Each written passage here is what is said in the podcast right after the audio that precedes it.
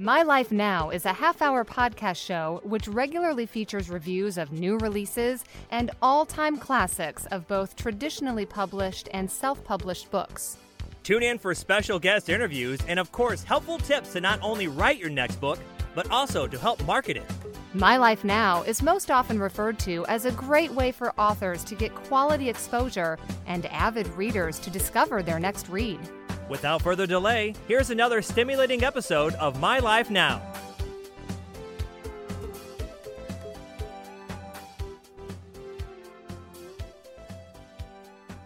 Hey, welcome. My name's Michael Patterson, and tonight I will be hosting tonight's episode of My Life Now. Great to be back. I had a great weekend. Went down to my brother and sister in law's ranch this weekend. We had a branding, and it was just a great weekend played some kickball with the nephews and nieces. Uh, good family time, and now I'm back to work, back with you all. Here we go. So, tonight, when I say my life now, what I mean is what I'm reading right now in my life. And right now, I'm reading two books, and they're fantastic. Uh, the first book I'm going to talk about later on. It's a it's a series. It's the fifth and final book in this fantasy series that I think is absolutely phenomenal. In fact, it's one of my top three fantasy series ever.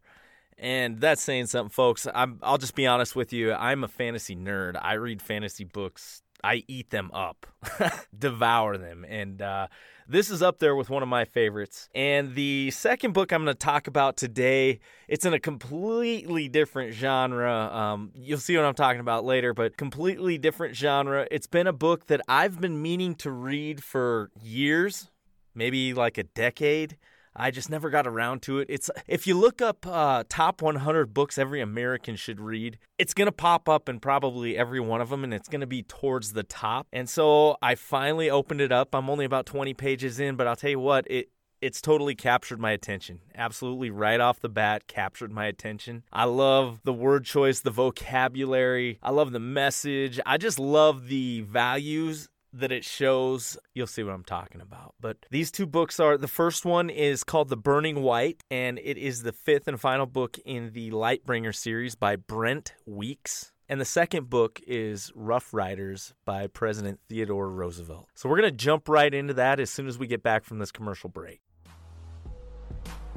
Let me tell you what gives me courage. Let me tell you what inspires me. Let me tell you what lifts me up and reminds me of my purpose Jesus Christ, His Word, and His people.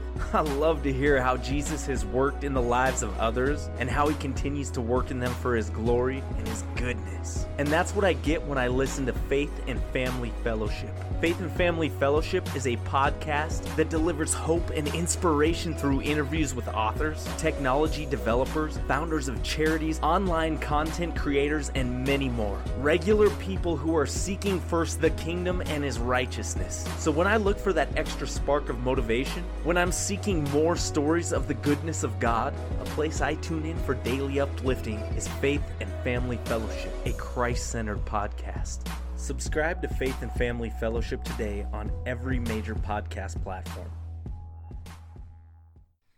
All right, welcome back. So let's dive right in.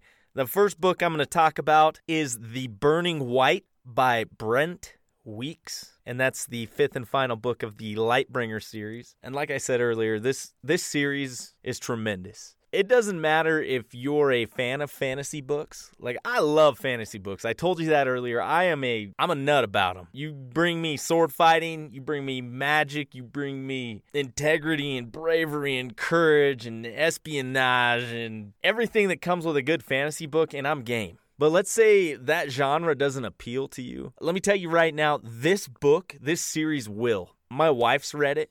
She's not a fantasy nut. My sister in law is currently reading it. She's not a fantasy nut, uh, nor are the countless other friends of mine that I've had read it, or my wife's friends that have read it. And every single one of them that has read this series loves it, raves about it give it a shot. So, without further ado, let me tell you a little bit about it. Now, I started reading this book about two, three weeks ago. I'm having a hard time putting it down, but I do have uh, small children. I do have other obligations and responsibilities. So, I haven't eaten it up in a few days like I used to prior to kids and marriage and just being an adult. But I tell you what, I have a hard time putting it down. And he's killing this book. He is killing it. Uh, it's the fifth book, the final one.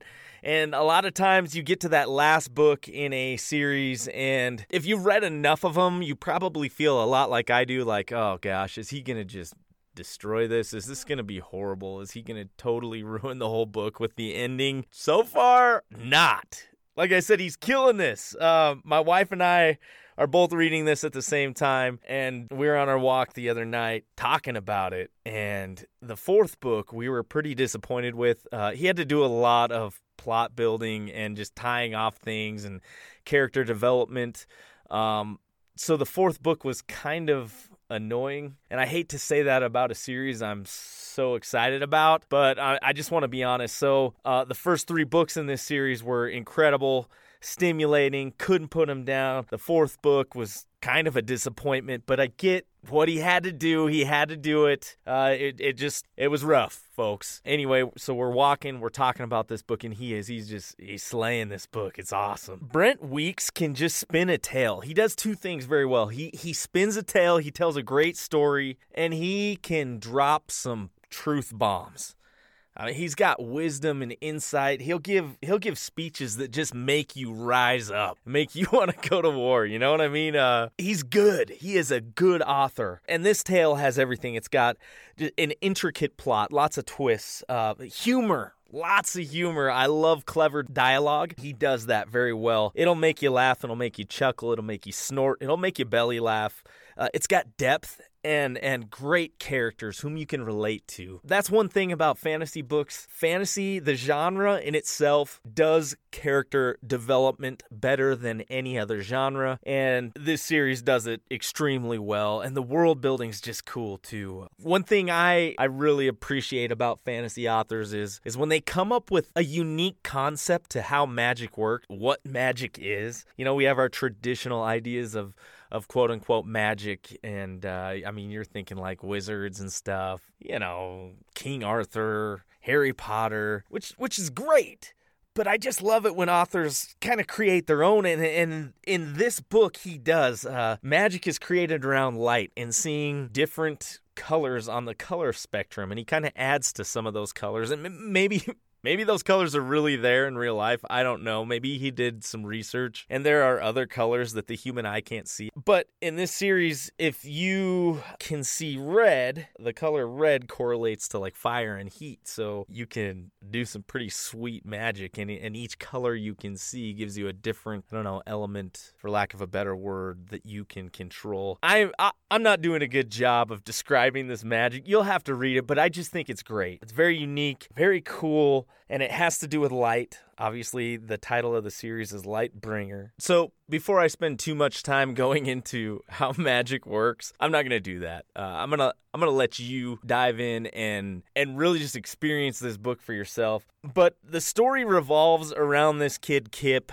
he has a mother who's an addict who doesn't treat him very well. Kip's got a rough life. He's a teenager at the start of the story, and um, he's someone you can relate to. We've all, all of us have a story. All of us have had moments of embarrassment, of defeat, of shame. And Kip's a kid who's experienced a lot of that. He doesn't have a real high opinion of himself, um, but this is kind of your classic coming of age story, overcoming.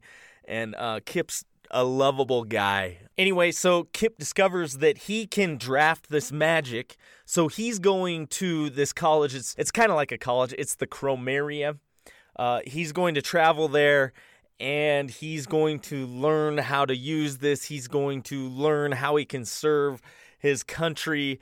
And uh, on his way there, he ends up going into blackguard training and blackguard training is as sweet as it sounds. They're like the Navy SEALs slash magic drafters of the Chromeria in this world. And so Kip goes through this hardcore training where he has to develop friendships and overcome his personal weaknesses he goes through training, he goes through fighting school. It's just fantastic. You've got intrigue, and there's just a lot going on in this plot. And Kip has to learn to navigate the world, overcome, and on the way, he realizes, wow, I'm related to the most powerful man in the country. I know this sounds like your your classic overcoming coming of age book, and it is, but it's so much more than that. I want to read you a couple quotes from it before we move on. Here's one that I I love. He's talking to this gorgeous woman, obviously attracted to her, and it's awkward. He feels awkward, and Kip's just stumbling through this, and he's thinking to himself here's the quote One doesn't interrupt a beautiful girl unless one is going to be funny. You know, it's good stuff. Um, just to kind of show you some depth that Brent Weeks throws in there. Here's a quote If you're not free to say no, your yes is meaningless. I just love this stuff. Bewildered as he might be, sometimes a man's highest calling is simply to stand and hug. And here's a, a final one I'll just throw out. Evil is simple and empty. Evil has no mysterious depths. We stare into a dark hole and fill it with our fears, but it's only a hole. So there's just kind of a taste for you. Again, um, give this a chance. If you're looking for a good read, I promise you're not going to regret it. Now, I do want to give you a heads up. This is uh if I were to give it a rating like for a movie, it would definitely be R. There's a lot of adult themes, adult content, adult language. It's just a, a solid R-rated book. Uh, I mean, you're talking about political intrigue. You're talking about war. You're talking about warriors, training. It's an R rated book. So just know that and act accordingly.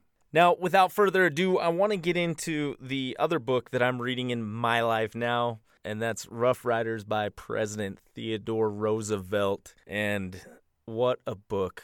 I I'm literally about 20 pages into this book. I just opened it up, but it's got my heart pumping. Now, President Roosevelt starts out this book basically saying how his party had come into power and one of the big platforms that they wrote on for election was that they needed to go to war. And here's what he says He says, Now that my party had come to power, I felt it incumbent on me, by word and deed, to do all I could to secure the carrying out of a policy in which I so heartily believed. And from the beginning, I had determined that, if war came, somehow or other, I was going to the front. Bam! Right? That's exciting. Here's a man who believed so much in what he voted for that he was willing to sign up and go to war for it. And not only just sign up, but he wanted to be in the front. This man believed so heartily in what he voted for, what he spoke for, that he was going to do it. He was going to step out and act on what he spoke. And that's a leader. That's a real leader. That's what a man or woman should be someone who acts on what they say. And I love that. And so, the first few pages, he's talking about how he joins up with the military and uh, he's given permission to form a regiment. And one of the things that I really liked about President Roosevelt right off the bat, he says, Hey, I, I shouldn't be in charge. I don't I don't have much experience in this, but I know a guy who does. And with him, I'd like to get this regiment rolling. So he's he's humble even. He's, he doesn't just want power. He doesn't just want to look like he knows what he's doing. Um, he wants to take a part, and he's a leader, so he wants to lead, but he's not foolish enough nor delusional enough to think he's got it all. He and a colleague of his who knows what he's doing, who's been here before, they get this regiment rolling. And he only takes certain types of people. I love this. Here, let me let me read to you what these types of people are like. Okay, here we go. Indeed, they all sought entry into the ranks of the Rough Riders as eagerly as if it meant something widely different from hard work, rough fare, and the possibility of death. And the reason why they turned out to be such good soldiers lay largely in the fact that they were men who had thoroughly counted the cost before entering, and who went into the regiment because they believed that this offered their best chance for seeing hard and dangerous service. Wow, three things catch my attention. Number one, they counted the cost. How many of us today count the cost of whatever it is we do? Whatever it is we say we believe in, have we counted the cost? Have we really thought about what it takes to see this through, whether it be uh, your religion, whether it be your political beliefs, whether it be, I mean, going to work and doing your job, whether it be being a father or a husband or a wife or a mother? Have we thought about, have we counted the cost? What are we willing to, to do in order to carry that out? What are we willing to give up in order to see that through? counting the cost. Here, these men are counting the cost. That's who he wanted. That's who he took. That's the kind of leader Theodore Roosevelt was. I love it. And then, and then these men who had counted the cost, they didn't just want to sit back and be a part of the team. They wanted to get in there and earn it. They wanted to do their part. They didn't care if it was dangerous. Heck, they they even sought it out. That's how much they believed in this. That's the kind of men they were. That's the integrity they had. And that's that's what's really drawing me to this book. So I'm not going to get too much more into this book because like I said I'm 20 pages in, but that's what's exciting me about this. And so that's why I wanted to bring it up on my life now because in my life now this book's pretty special and I, I can't wait to um, finish it up. anyway, hey, I get excited about books. You can probably tell that. I hope I hope today that maybe I'm leading you towards your next read because they're just great books. again, that series I spoke about first was by Brent Weeks, and that's the Lightbringer series. He's got a couple other series, um, but this is the one that I'm currently reading in my life now. And then uh, this last book that I'm talking about is Rough Riders by President Theodore Roosevelt. Listen, I need to wrap this up for tonight, but I just want to thank you for the opportunity to speak to you. And I hope that I'm delivering something that captures your attention, maybe sparks your interest, or just gets you thinking. Again, thank you for your time. Thank you for tuning in to My Life Now, and I hope you have a good night. We'll talk to you later. Thank you for listening and supporting another episode of My Life Now. Please remember to subscribe to our podcast show and share it with a friend. Together, we can keep the message of these books alive.